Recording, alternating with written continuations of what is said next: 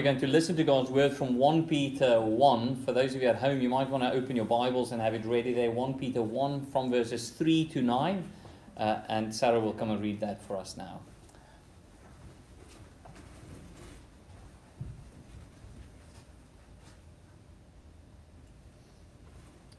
So reading is from 1 Peter 1, verses 3 to 9. Blessed be the Lord, blessed be the God and Father of our Lord Jesus Christ. According to his great mercy, he has caused us to be born again to a living hope through the resurrection of Jesus Christ from the dead, to an inheritance that is imperishable, undefiled, and unfading, kept in heaven for you, who, by God's power, are being guarded through faith for our salvation ready to be revealed in the last time. In this you rejoice, though now for a little while, if necessary, you have been grieved by various trials, so that the tested genuineness of your faith, more precious than gold that perishes though it is tested by fire, may be found to result in praise and glory and honor at the revelation of Jesus Christ. Though you have not seen him, you love him. Though you do not now see him, you believe in him and rejoice with joy that is inexpressible and filled with glory, obtaining the outcome of your faith, the salvation of your souls. Thank you. Thank you, Sarah. Um, and uh, let me just pray for us, and then uh, we will try and make sense of this glorious passage of God's Word. Father in heaven, we thank you for uh, 1 Peter 1, verse 3 to 9. We thank you, Father, that it is bursting with truth. That, uh, that if we were only able to understand a tenth of what we've just heard, it would transform our lives. We pray that you will do that this morning. That we will not just understand a tenth of this, but that we will come to a fuller and fuller understanding of all that you've done for us in your Son.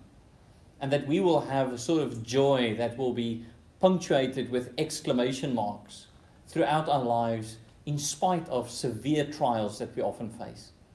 So please come, Father. Give us this joy that the apostle has. Give us this joy that is rooted and grounded in the resurrection of Jesus Christ.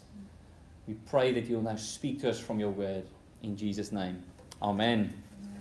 Amen. Now, uh, I'm sorry that I'm now filling your entire television screen uh, screen at home. Um, uh, that it's I, many people say I've got a face for radio, so I think uh, I'm sorry about that. But now we get into this passage, and I would love for you to see uh, more clearly what these verses teach us. And I will only scratch the surface this this morning. There's so much in here, and I hope that as we read through uh, Peter's letter, we will start to see how he fleshes out the things that he's just highlighting this morning. That has been his strategy, by the way. So last week we've looked at verses 1 and 2. Uh, very slow going, just those first two verses. And he already there gave us headings. Headings almost earmarking something that we will later unpack. Today he's unpacking one of those things, but let me just quickly take you back to what we've done last week. The phrase that you heard last week was, We are elect exiles. Elect exiles. Elect exiles has this tension to it.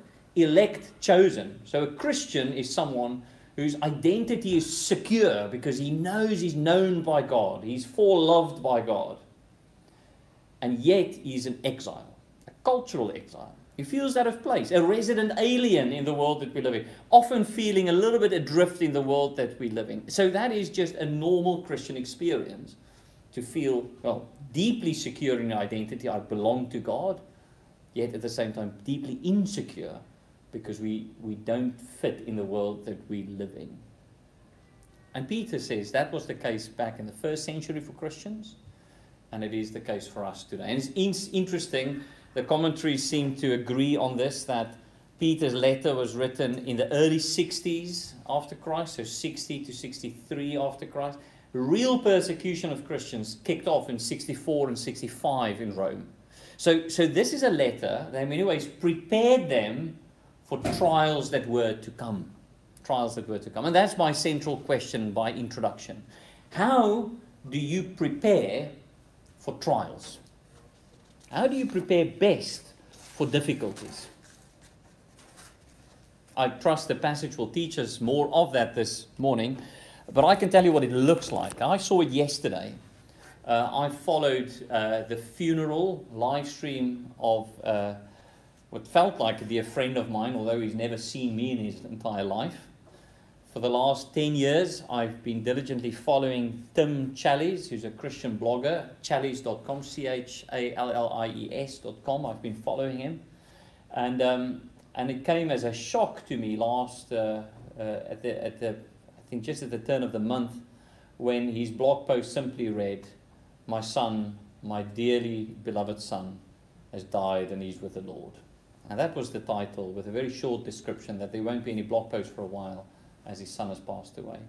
The circumstances around it remained uh, uh, remains mysterious. He uh, not mysterious, just unexplained. He was playing a, sports game with his friends at seminary. He's 20 years old, uh, and they were just playing, and the next moment he collapsed and he died. And yesterday, as I looked at that father delivering an obituary for his own son, for whom he's had such high aspirations, such high hopes, I could see that this man has been well prepared for the suffering that he's now facing. He said, I've always known that death is real, and I always knew that we will all one day die. I just did not expect that it will be today. And how do you prepare for death if it comes to you today? How do you prepare for trials if they come to you today? Hmm. You should have, you should have by then have put away some winter store of dry wood that you can burn on the altar of your heart to keep warmth going. And that's what this passage is all about. Peter is telling us how to prepare for the winter, how to prepare for the hard times, not on the day when they happen, but in the days preceding the moment that they happen. And so that's what we want to unpack today. How can you have this ballast of joy in your heart so that when trials come, your ship doesn't roll over and sink. It seems to us that uh, the apostle teaches us two principles, and that will be the two main points of my sermon this morning. The first one is faith in Jesus. Faith in Jesus prepares you for unspeakable joy. Ruben, you've got those two points. Faith in Jesus prepares you for unspeakable joy in Jesus. So, first, let's talk about faith in Jesus. Um, no, let me first explain why do I choose this phrase. Faith in Jesus leads to unspeakable joy. You've got to look back to verse 9 of the chapter that we just read, and you'll see how those two things come together. The last sentence says this Though you do not now see him, you believe in him and rejoice with joy that is inexpressible and filled with glory, obtaining the outcome of your faith, the salvation of your souls obtaining the outcome of your faith. So the faith precedes what? Precedes the salvation, the salvation of your souls. But it is rooted in joy. Though you do not now see him, you believe in him and rejoice with joy that is inexpressible and filled with glory. How can you have this joy that is inexpressible and filled with glory? It starts with faith in Jesus. Faith in Jesus. So let's unpack faith in Jesus what sort of faith in Jesus will lead to an unshakable joy? What sort of faith will lead to this unspeakable joy? Uh, and you can see, uh, if you now scan back to verse 3, you can see the apostle unpacking what sort of faith will lead to unshakable joy. What sort of faith in Jesus? And this is what he says in verse 3 According to his great mercy, he has caused us to be born again to a living hope through the resurrection of Jesus Christ from the dead. So that's where we're going to drill in. What sort of faith will give me an unshakable joy? Faith in the resurrection of Jesus Christ from the dead. That is what will give me this joy. Why is this so important? This faith in the resurrection of Jesus Christ. Why is this so important to Peter the Apostle? Why would he later say that faith in the resurrection of Jesus Christ is now his living hope, not a dying hope, his living hope. Why would he say this is his hope now, the faith, faith in the resurrection of Jesus Christ? We need to understand something of Peter's life if we were to make sense of this phrase or this focus. Now, Rachel, Reuben, uh, Rachel, Peter was an apostle of Jesus Christ. He was one of the disciples that were with, with, with Jesus. An eye and ear witness of all that Jesus had done. And what Peter saw towards the end of Jesus' life, he saw that Jesus was heading towards Jerusalem where he was going to be killed. And, and he did not want Jesus. We learned that in, in, in Mark's gospel. He wanted to stop Jesus from going to Jerusalem. But then finally, when Jesus gets to Jerusalem, uh, he is arrested in the middle of the night, put before a mock trial, uh, and, uh, and, and deemed guiltlessly guilty, uh, and, and, and proceeded to be crucified. Peter was warned by Jesus that he will deny him three times before the crow cries. Crow crows. And uh, Peter fervently said he will not do it. He will not. He will not deny Christ. He will not betray Christ. He, he, no, no, no. He would rather die. And then when Jesus is arrested, three times during that evening, Peter denied Christ. Now, two things happened to Peter when all of this took place. He placed his hope in Jesus as the Messiah, the promised Messiah. And his hope for this Jesus was that he will bring righteousness from on high and that their enemies will be smited and that the Jewish, the Israel people would once again stand up and be a mighty nation and God would rule through Israel and they would be his co-leaders in this new takeover. And that as Jesus was determined to go to Jerusalem to be killed, that Friday afternoon, as Jesus died on the cross, Peter's hope died with Jesus. That's what happened to Peter. That evening, as he went to bed Friday evening, he must have felt so empty and so lost because his hope has died that day on that cross. All of his hope for the future. But as if that was not enough, Peter also lost hope in himself. Jesus warned him, You will deny me three times. And then he proceeded to do it the last time, a little girl that accuses him, and he's in the middle of the night, and he says, No, I don't know him. He must have felt rotten to the core as he reflected on the events that took place on that Friday and that previous night, and he thinks, What is what is what have I done? His hope in Jesus died, and his hope in himself died that day. He knew all about dying hope. As they went into the Sabbath on that Saturday, I can imagine that Peter felt terrible. He felt horrendous. Now, Peter tells us that the type of faith that gives you an unshakable joy starts in faith in the resurrection of Jesus Christ in the dead. So go with me to the moment that Peter realized what's just happened. It's in John 20. We read that uh, Mary Magdalene, she came to the uh, tomb early that morning while it was still dark. She saw that the stone had been taken away. So she ran and went and she spoke to Simon Peter and the other disciple whom Jesus loved, tells John. Uh, it's John himself, by the way, and said to them, They've taken the Lord out of the tomb, and we do not know where they've laid him. So Peter went out with the other disciple, John, and they were going towards the tomb. Both of them were running together, but the other disciple, John, outran Peter, who's probably younger, and reached the tomb first. And stooping to look in, he saw the linen cloth lying there, but he did not go in. Then Simon Peter came, following him, and went into the tomb. He saw the linen cloth lying there, and the face cloth, which had been on Jesus' head, not lying with the linen cloth, but folded up and in place by itself. Then the other disciple who had reached the tomb first also went in, and he saw and he believed.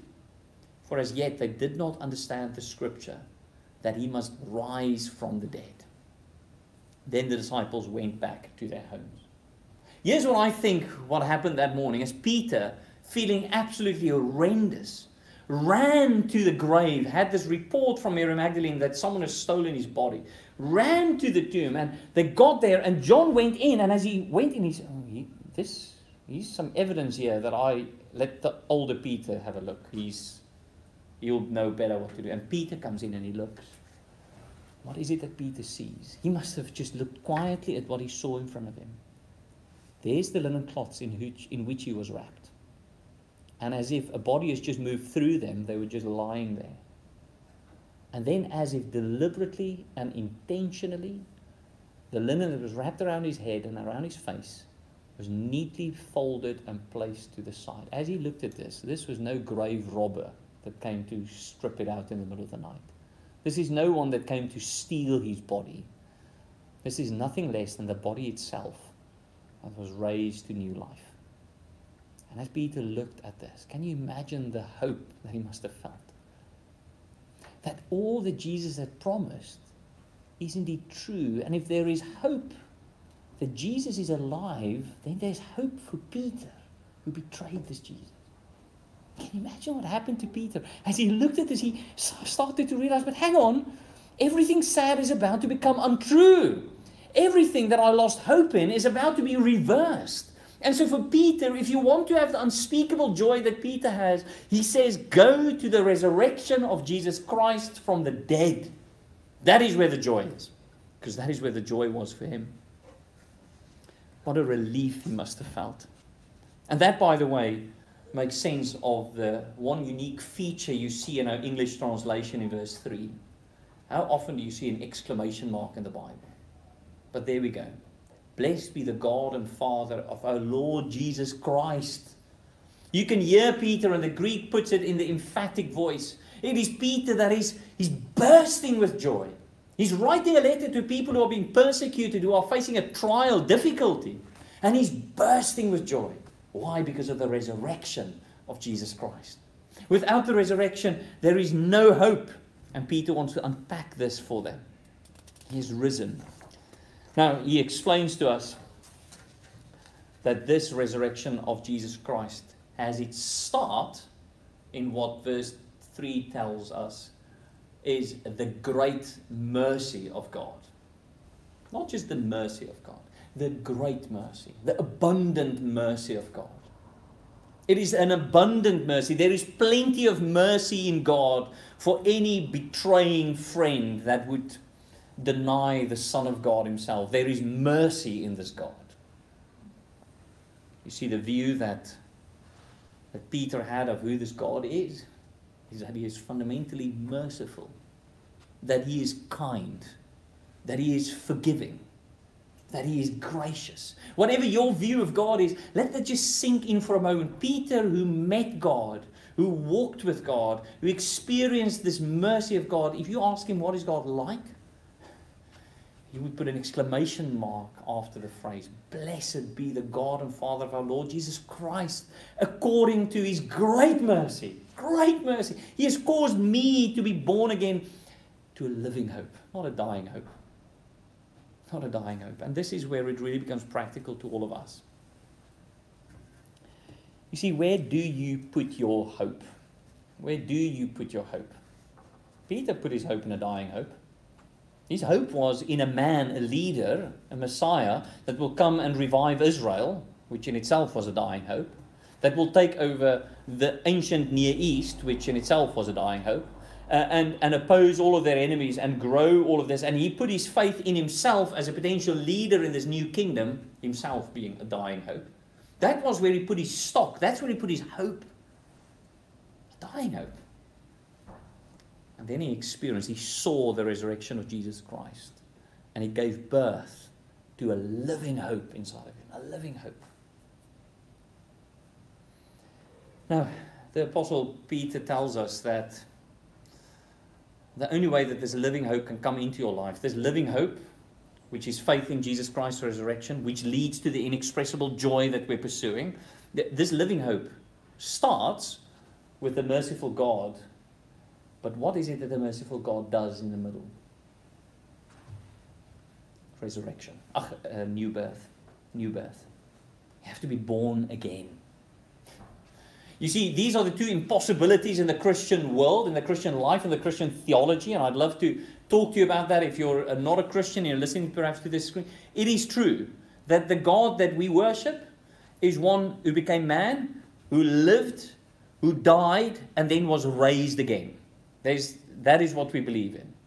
Uh, and not only is that something we believe in, but we also believe that for anyone to believe in this God who was alive, died, and is alive again, you who is alive need to be born again.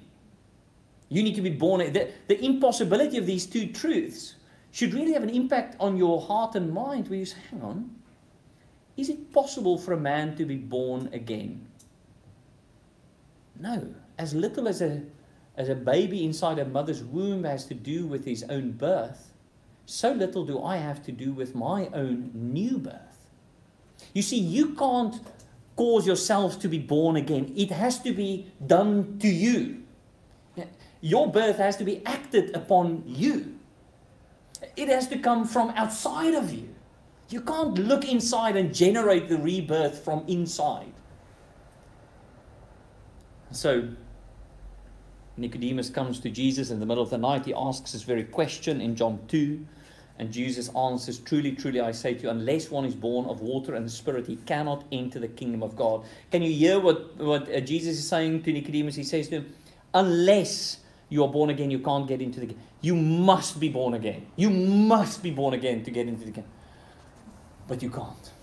But you can't. You can see Nicodemus throwing his arms up and saying, But how can I born? You, you must, but you can't. Now, that's the gospel. You must be born again, but you can't. That which is born of flesh is flesh, and that which is born of the Spirit is spirit. Do not marvel that I said to you, you must be born again. The wind blows where it wishes, and you hear its sound, but you do not know where it comes from or where it goes. So it is with everyone who is born of the Spirit, born from above. It is God, His Spirit, that causes a man that is dead in his sin and transgression to be born again. This is where this living hope comes from. This is where the rebirth starts. And because it starts with God, it's also safe with God, imperishable, undefiled, unfading, kept in heaven for you. You see, this living hope that we have is not a dying hope. Every other dying hope that you might have will slowly lose its luster, will lose its shine, will lose its attractiveness, will lose its, its attraction. But this hope, this living hope, becomes more beautiful as you walk with it, imperishable, undefiled, and unfading, kept in heaven for you. For, for as long as I walk as a Christian, the beauty of the gospel just becomes more glorious, not less. It's a complete opposition to everything else. I was infatuated the first time I could pick up a smartphone and I could touch it. Wow. Now they're ubiquitous. They've lost all their glory. It's like nothing. The first time I was able to drive a car, I felt free. Now I'm over it. The first time I was able to get my keys to the first house or room that we rented, wow, our own space, you can slam the door shut. It's fading. All of these glorious things that you devote your life to, to getting, to gathering, to protecting, to preserving, they, they slowly fade. But the one thing that's completely the opposite is the beauty of the gospel shines just more brightly the more we look into it, the more we look at it. And this is what the Apostle Peter wants us to see. He says, I want you to have this unspeakable joy. But it starts with the merciful God that gives the rebirth, that gives faith in the resurrection of Jesus Christ. That is its foundation. Now, point two deep, unshakable joy. Deep, unshakable joy. Uh, Tim, uh, Stefan had surgery, unfortunately, on Saturday, on Friday, teeth surgery, and it, it, was it was awful. He's he's recovering at home, general anesthetic, and all of that. Uh, we were quite shocked. Uh, I was quite shocked by it. It sort of was a real wake up call of how fragile we all are. He was one moment completely sprightly and right here, and as they squeeze the anesthetic into me, just poof, he's gone. And I think, oh. you know, his mouth is swollen up at the moment. Um, so do pray for the man. But um, but it gave him some time to find nice sermon illustrations on YouTube for me, and that's that's really what I wanted to share with you. He showed me this one video clip, and um, and Stefan, if you're listening, send me just the link of the man, what's he, what his name is. But um, it's it's quite funny. He's he's doing everything. It's it's the the strap line is what if you did everything you do uh, by sprinting, and so you see this guy just sitting on the sofa watching television and then he jumps up and he runs to the television and he puts it on and he runs back and he sits there. He just sits there. he gets a glass of water and he sprints to the kitchen and he opens the kitchen, puts on glass, runs back and he says, everything he does, he does sprinting. Sprints up the stairs, sprints into the loo, sprints through the bath, sprints every, everywhere he goes. It's, you know, it's, it's quite addictive as you just watch this man doing all of these things in that posture. The next one was, what if everything you did, you did aggressively? Sits at the sofa, gets up, he walks through the television, puts it off, goes back, sits down goes to the kitchen, he stomps to the kitchen, flings the fridge door open, everything rattles, takes a bottle of he pours it into his glass, he throws it into his face, he stomps back to. What Peter is saying to us, unspeakable joy, unspeakable joy should mark everything that you do. I saw something of that yesterday as I looked at Tim Challies deliver the eulogy of his son. I could see he was torn apart by what he was saying not for what he's experienced with his son over the 20 brief years of his life, but the sadness about what he won't experience through his son's life lying ahead. And as he and his wife Aileen spoke, I found myself fighting tears, thinking, we are all like dust. One day we're here like grass, the next day we're gone, wither and fade. We are dying hopes to one another.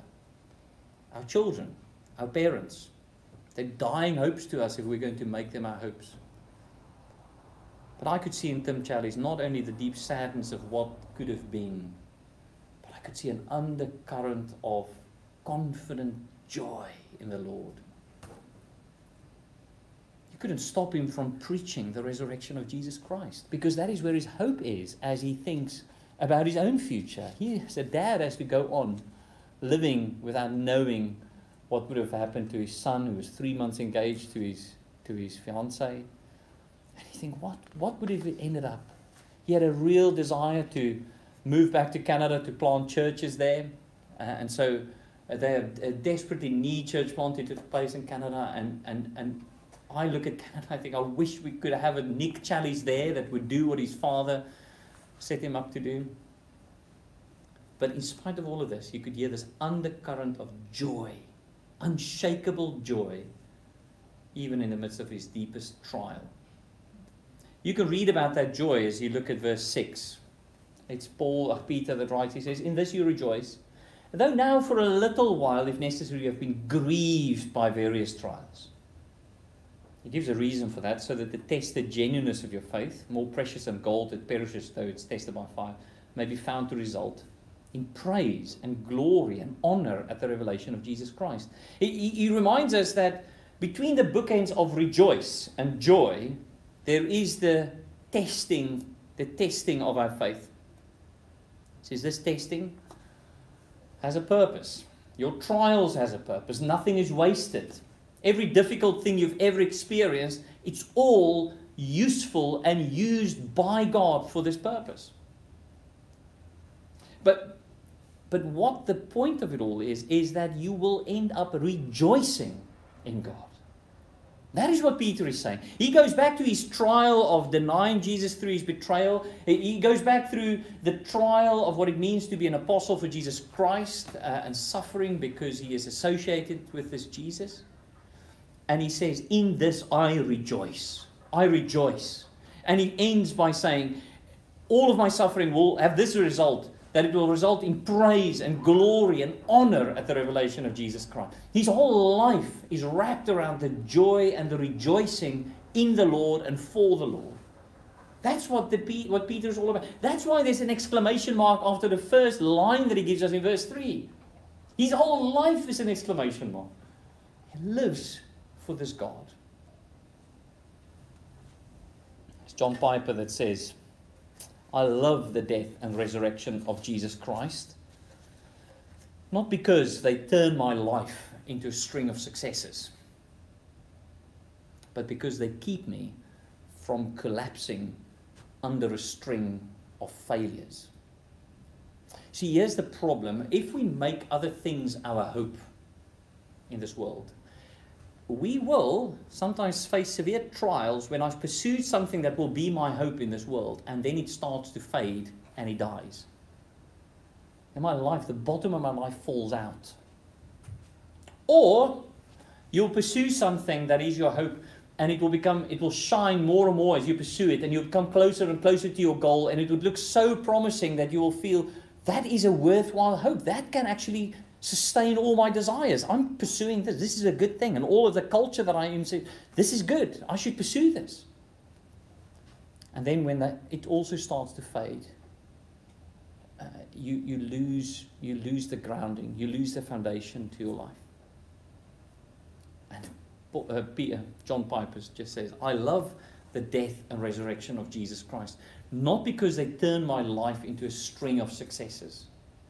Not because this is sort of the secret source that gives me wealth, health, and prosperity. And if you say, well, that's definitely not me. Let me just turn the inverse on you. How many times do you say under your breath when you experience something difficult, oh, not me again, you know, I always get it. I'm always the one suffering. This, I can't believe God does this to me. It's again this. Is that not the exact same thing? Where you've put your hope in success. I follow Jesus. I put my faith in Jesus so that I can have a successful, quiet life. And then when it doesn't happen, when trials come, we throw our arms in the air. John Piper says, No, I love the death of resurrec- uh, resurrection of Jesus Christ because they keep me from collapsing under a string of failures. That's what Peter experienced. He experienced that I need a living hope because I walk around with dying in me and I produce false gods that are all dying around me. And I pro- I'm prone to put my faith in these false gods, and as they die, I die, and I'm in a constant state of despair. And then John Piper said, I love the death and the resurrection of Jesus Christ. I love it because it keeps me from collapsing under my failures. So, where do we find this joy? And with this, I want to close. Where do we find this unspeakable joy?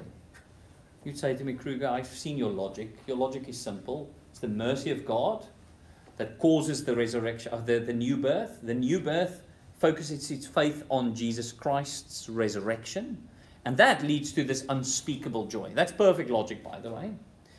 And it is unspeakable, unshakable joy because the worst thing that can happen to you in this world is you can die. And the focus of your faith is in the resurrection of Jesus. Jesus is alive. So it is a, it is a joy that is secure because the end result of it is, is life, life, not death. But how do I how do I get it? So I am a Christian and I, I profess Jesus and I listen to all of this, but I don't have the joy. Uh, what, what am I doing wrong? I believe I've been reborn. I believe in Jesus Christ. I believe in his resurrection. Believe God is merciful. But I don't have this inexpressible joy, this unshakable joy. I think the problem is that we are looking to the wrong place in order to get this whole string of assurances. Here's what I mean with that. Peter, where did he go to have his the start of his rebirth? The whole Saturday, I think, he was looking in and he was feeling horrendous and terrible and awful. And the more he looked, the less hope he had because Jesus still was dead. And the more he looked inside of him, he was still the betrayer and the denier, and he can't change that. He will have to live with it for the rest. That's the more he looked inside, the more he saw his own emptiness. And that Sunday morning, he ran with John to the grave. And when he looked into the empty grave, that's when his rebirth started. That's when his hope started.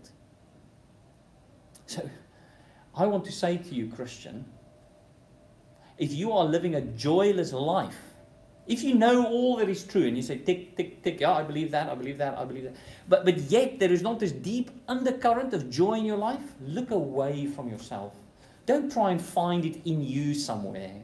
Oh, I've just got to believe more. Go look at the empty grave.